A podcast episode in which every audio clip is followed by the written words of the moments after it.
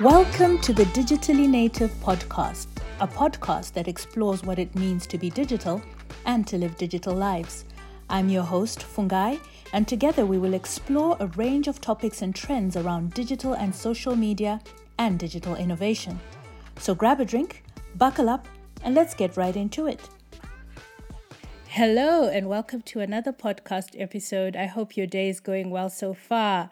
Today I am joined by Mark Kaigwa, who is a Kenyan entrepreneur, author, and professional speaker.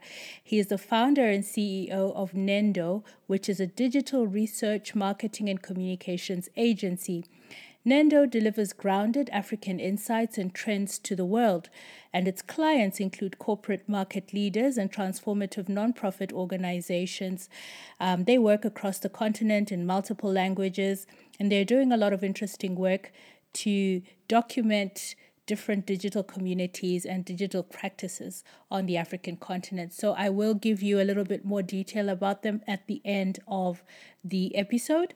But for now, I'll leave it to Mark to take it away, and he's going to introduce us a little bit to the Kenyan digital landscape. We're going to go through a bit of the history of Kenyan digitality, what has made Kenya this particular outlier in, in the African digital landscape, and all kinds of different interesting phenomena that have had an impact on the Kenyan digital space over the years. All right, I'll leave it to Mark to take it away. So my name is Mark Kaigwa, and I'm the founder of a research and marketing agency called Nendo. And Nendo is based in Nairobi in Kenya, uh, but we work across the continent. So we have work that is in English, Pidgin and Portuguese, Somali, and all manner of just different languages that, that give us the chance to take our time and talents um, around and test out ideas and theories specifically around the internet and mobile phones and social media. So Nendo has made a name for itself and had the, the honor and pleasure of winning awards for our work, uh, typically because in a, it, the phrase that we use is we deliver uh, grounded African insights and trends. And that's that's really the way we see the, the continent is as a special place with a number of unique concepts and ideas bubbling up in cyberculture, in cyberspace, and with connectivity overall, and our understanding of media and information and how it travels. So always glad to have a space here and really appreciate you, Fungai, for inviting me, and a big admirer of what you do and the community you serve and the ideas you put out. So happy to be here. Thank you so much, Mark. And, you know, I'm going to take us a little bit back because the first time I met you was almost ten years ago now. Um, yeah, time time is moving. But then we met at iHub, and I had, you know, been going to Kenya quite a lot at that point.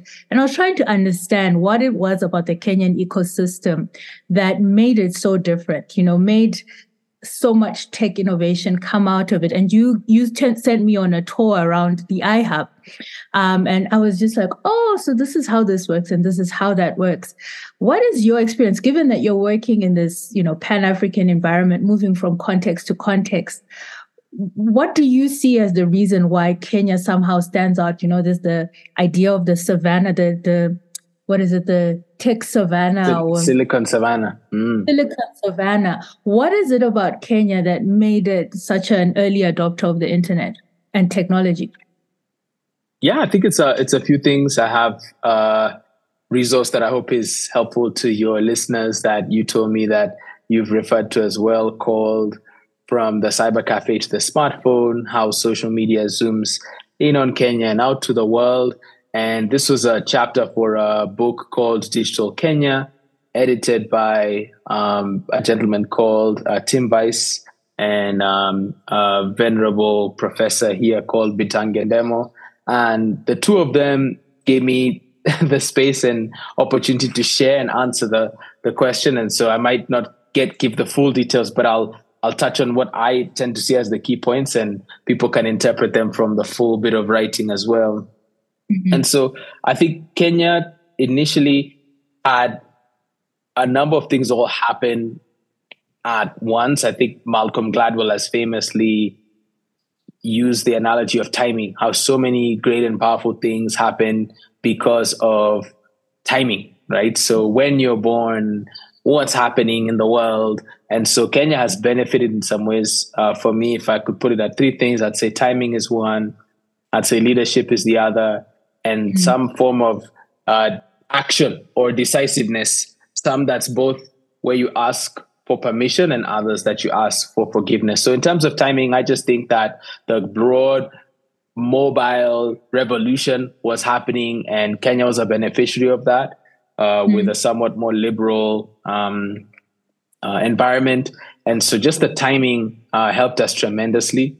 Uh, and I think that, that people were looking to Africa and not necessarily looking to South Africa or or uh, or Northern Africa with Egypt, Morocco, and and so on. Uh, and so Kenya yep. benefited in terms of timing just off of that, that people are looking for a place that's not Nigeria and that's not South Africa or above. And so and so timing-wise, Kenya was was ready and and and, and fertile for uh, for investment, for interaction, et cetera. That couldn't have happened without some element of leadership. I think Doctor Ndemo, who I mentioned earlier, was in the ministry um, mm. and talks famously of sitting with the president and others to convince and make big bets and big decisions uh, in terms of high-speed uh, undersea fiber optic cables that the government yep. would sponsor or create a conducive environment for.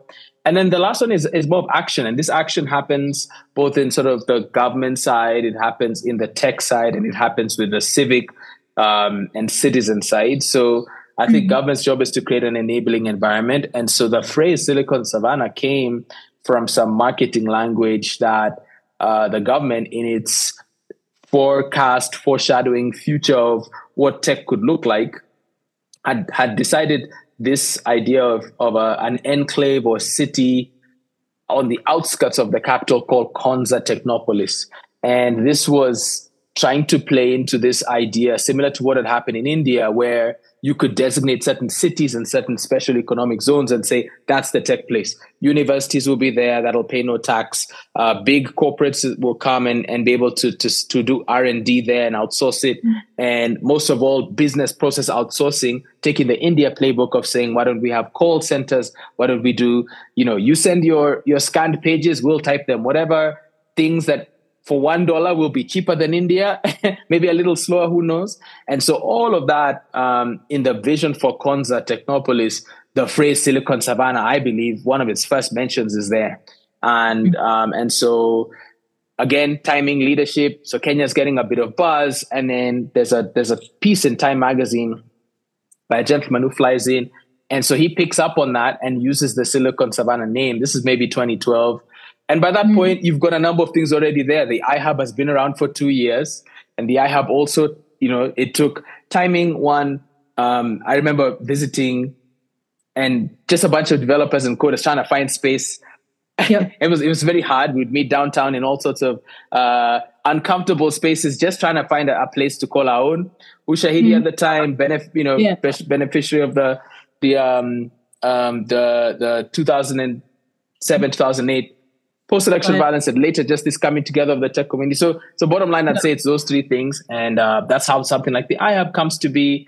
But the key thing within all of this is Kenya sold an idea far bigger than what its reality was. So on all those three fronts, we were, it was always, even till now, there's a big gap between um, the idea of what we've talked about and the mm-hmm. action. Make no mistake, there's great things happening. We've exceeded yeah. expectations in many places, but yeah. but I like the fact that we didn't wait for it to be true to claim it. We just basically claimed it and then sort of brought the showmanship, and that attracted the resources. So sadly, there's been there's been a reckoning of of failure or misplaced expectations or pulling out or, you know, corporate adjustments where people just, it didn't go as expected. But there are some things that went well and we have a lot to be proud of. Yeah, yeah. And I mean, yes, the branding of of of this digital space is very, very on point. You know, it's it's it's we we know about it across the continent. So so the branding was also really a, a big contributor. But I just want to go back to this uh, space. You know, I mean, we I think there was a time co-working spaces became a very popular concept. You know, they were kind of becoming quite popular as well in the West. And then, you know, there was a lot of interest, investment and funding into having similar spaces on the African continent. And at the point at which I visited iHub, we had co-working spaces in Zimbabwe, but they never were quite the same. I remember when I walked into iHub and there was this kind of matatu uh, map, which had been mapped out like the new New York subway system, or, you know, uh, a very, you know, a, a Western railway system. And I thought, oh, this is really interesting that, you know, you're imagining this map and then putting it together, the lines, the different uh, stops and all of that.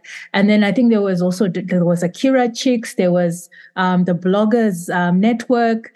There were all these kinds of different people doing different things. And I think that was what for me stood out, was that there was different kinds of ideas. There was different ways of imagining one's Kenyanness in a global way, which I wasn't seeing in, in the tech space in Zimbabwe. What is that? Is that a, an element of education or something else that was also happening that came along with this digital era? I think because the iHub was one of the first spaces, like you're saying, that just brought tech, and then it was tech and what? So it became tech and the arts and the creative economy. It became mm. tech and finance. It became tech and banking. It became tech and agriculture, tech and health. And so even though for some of those later, it the, the tech part would fizzle out for it to just stand on its own.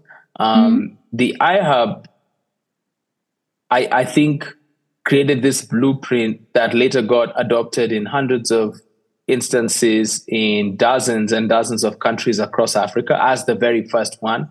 And truthfully, it's it, nobody even believed in it when it started. I think the, the origin story is that essentially Ushahidi, not anything secret or untoward, but but they they essentially made it happen, asking for forgiveness, not for permission, it, because their original idea would not get greenlit by anyone. And so it became that their office was the space. And when that mm-hmm. started to pick up, they moved out and actually got some space underneath because it was distracting to be in the iHub itself. And that just shows how, you know, in many cases, again, the dots connect looking backwards. But in that moment, it's um, nobody wants to fund the risk. Nobody wants to blaze the trail. Uh, and, and the iHub itself has also gone through its ups and downs. It's come close to shutting down or disappearing entirely. And I believe were it not for the strength of its brand and this idea of its legacy, it would not have lasted until today. There's been multiple moments in the road where a significant stepping in has had to happen. And right now it has its home with the CcHub of Nigeria, and, and they're the people running the infrastructure and everything else.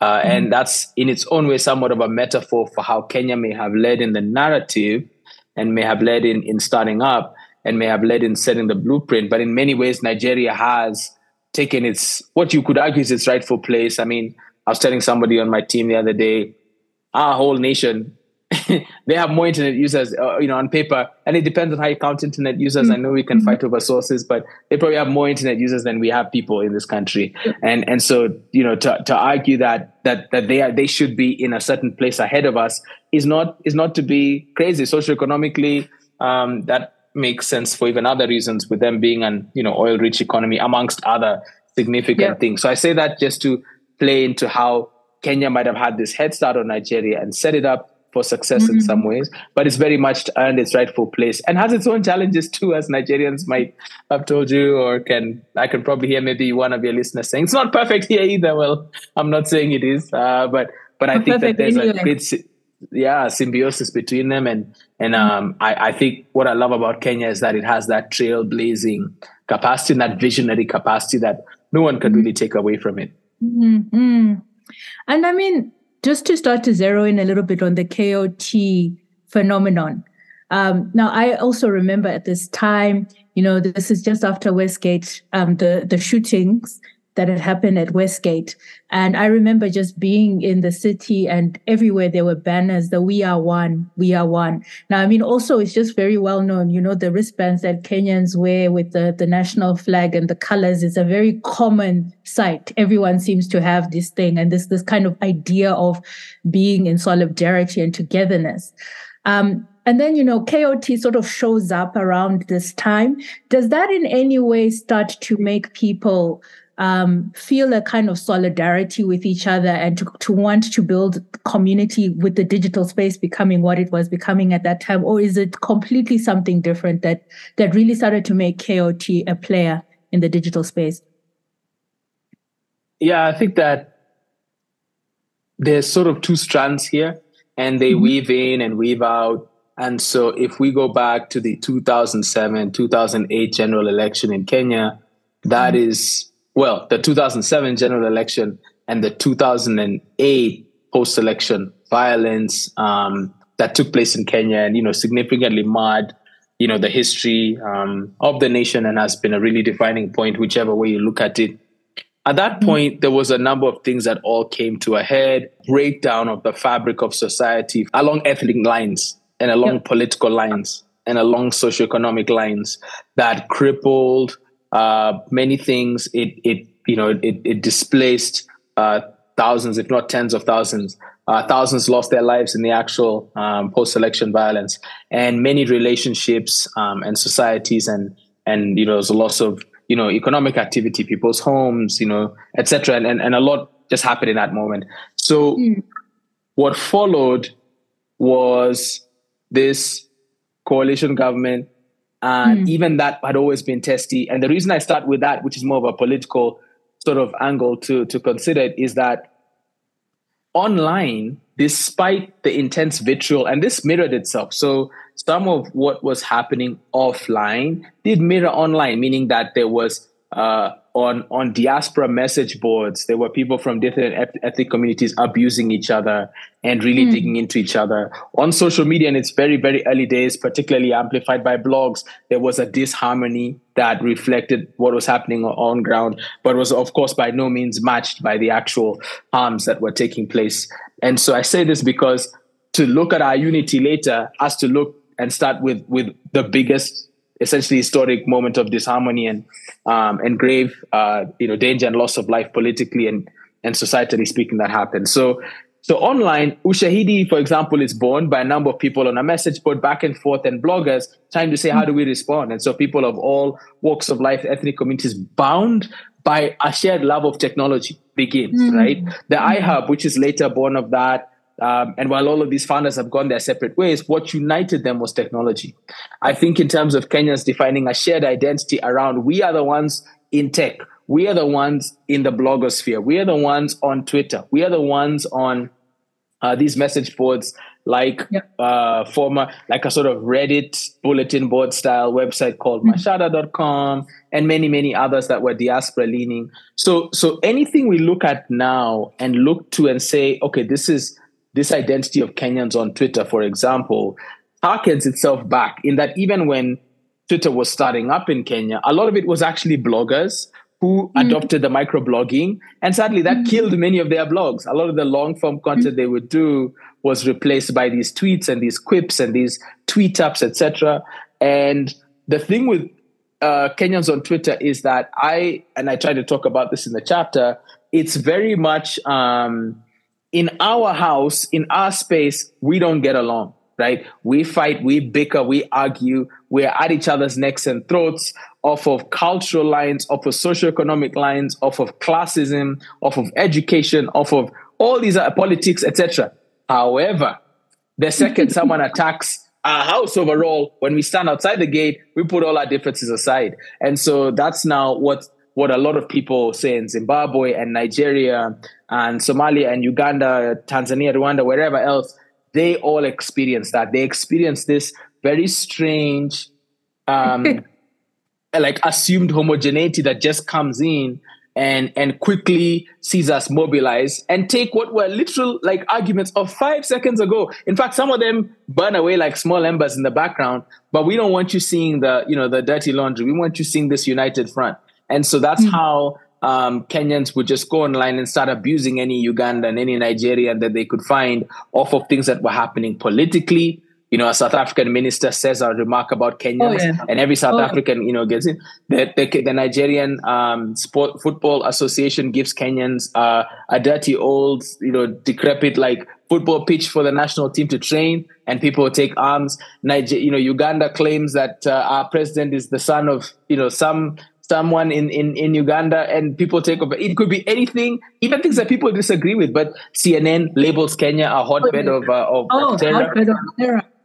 and and you ha- and you have this happening. So I think to your point, it's a strange aspect of where it's very projected. Now, the Westgate um, terrorist attacks of twenty thirteen. It's been ten years, actually, just two months ago, or mm. la- rather last month. Um, those were a really dark time as well, because The, there's there's not only these incursions and larger um, uh, military uh, activities of Kenya in Somalia that I'm probably not fully qualified to even talk about, but but there's these larger security, um, uh, terror, anti-terror uh, activities, including um, um, uh, radicalization and and uh, and extremism with Al-Shabaab, this this uh, particular. Um, A terrorist group, and so they are the ones who conducted the siege on the Westgate Mall, um, as it's now been um, investigated and confirmed.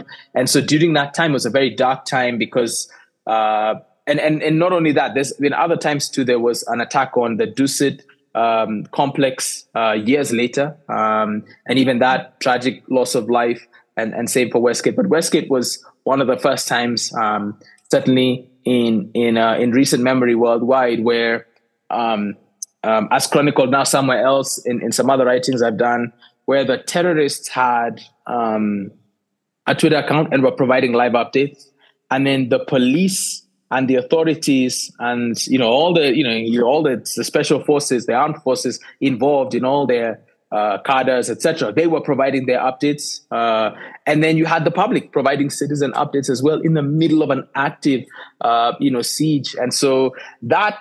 Entire experience, very traumatic, um, and and uh, still to this day, a lot of uh, questions to be asked. There was there was a lot more of uh, you know aspects of, of breaches of trust and uh, breaches of good faith by uh, by uh, the, the the the Kenyan forces as well. And again, this is all public. The C C T V footage. I'm not saying anything. I'm not you know not you know being patriotic or whatever. I'm just I'm, I'm calling it what it is. And so the, the the thing with people online is they watched it all. And um, and within that, you know, we were all affected, and that's when the rallying cl- cry came. That yeah. the same way that that that that we find that it's Kenya versus everybody. Well, it's got to be coming together, even yeah. though we, we feel this this pain and this uh, betrayal from you know people who've taken advantage of this situation um, to loot, to plunder, to to you know sort of uh, breach good faith in the middle of an active terrorist siege. That speaks more about a lot more that we have going on, but. We are one, for instance. And so to your point, that's one of the various hashtags that looked internal, uh, external, mm. and just tried to speak Kenyan to Kenyan, person to person. Um, it, it's not too dissimilar to when there was a um, a drought. Um, and um, this is years before twenty thirteen, when uh, Kenyans for Kenya was born, and Kenyans raised over ten million dollars as them, for them, aided, accelerated, and conceptualized by Twitter.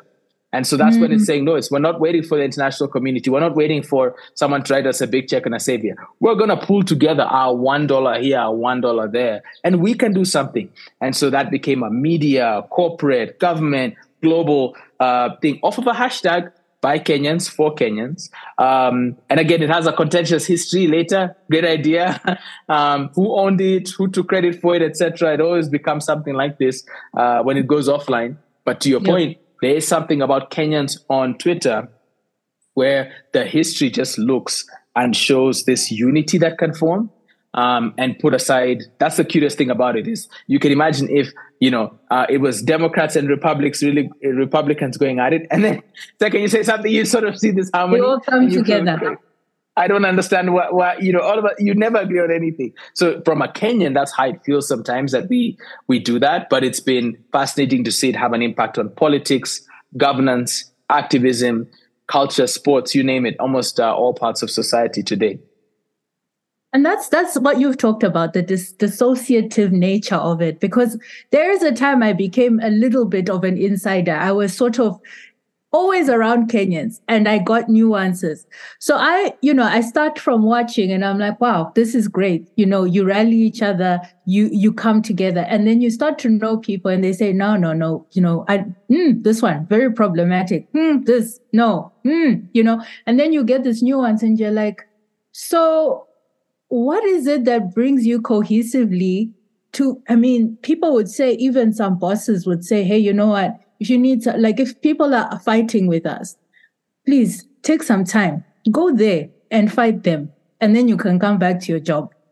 What is that? Like, I mean, wh- where does that come from? Was it from the, the two thousand seven perceptions that we started potentially to have about Kenya? Is it is it that that's sort of fueling a kind of branding? You know, we've talked about branding. So is, is it, where is that coming from? This need to show this very public front of unity and solidarity. Where do you think it's coming from? I mean, I think it's, it's a bit hard to say in terms of trying to atomize it or to...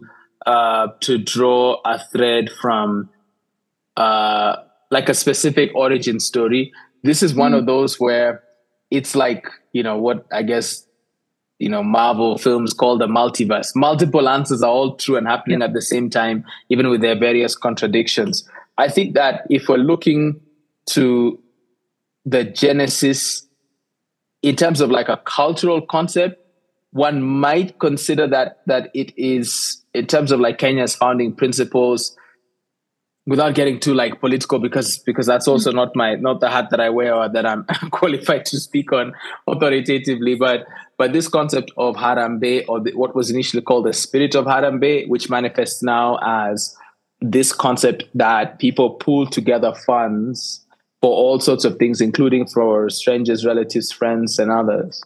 And it's just that idea of, of a, a shared uh, shared response towards tragedy, suffering, opportunity, et cetera. Mark is going for further studies in the U K, for argument's sake, and so people are going to have a Harambee, right? They're going to have a, a gathering to pool together funds. And these have become a bit more stretched and strained right now in the current economic times, because a lot of it will be medical bills, it'll be funeral expenses, it will be...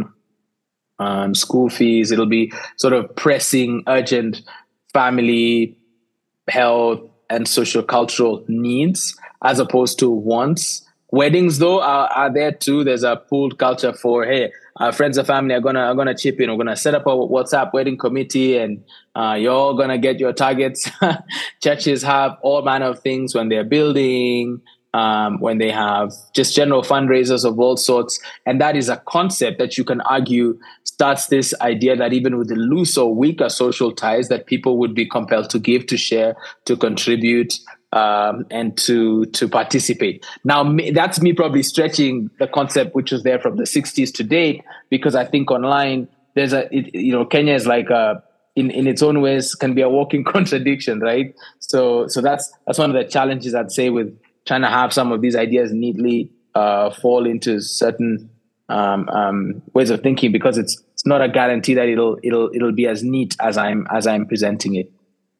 Mm-hmm. And then also, I mean, there's the coinciding with M-Pesa showing up. I mean, M-Pesa becomes this model as well for mobile money across the continent. So, you know, if you're, you know, we see people, you know, cancer patients, they come online and they say, we're trying to fundraise X amount of money. And then I think there was one that was very, like, it was a lot of money, but it was raised within a day or so. People really came together and it contributed to the mobile, uh, to the M-Pesa account. So there's that connection there that's happening as well. Absolutely right. I think that's actually sometimes even something I might take for granted, which is that um, that there is this financial bedrock on which it takes next to no significant exertion of effort to contribute to a stranger you've never met, seen, or known.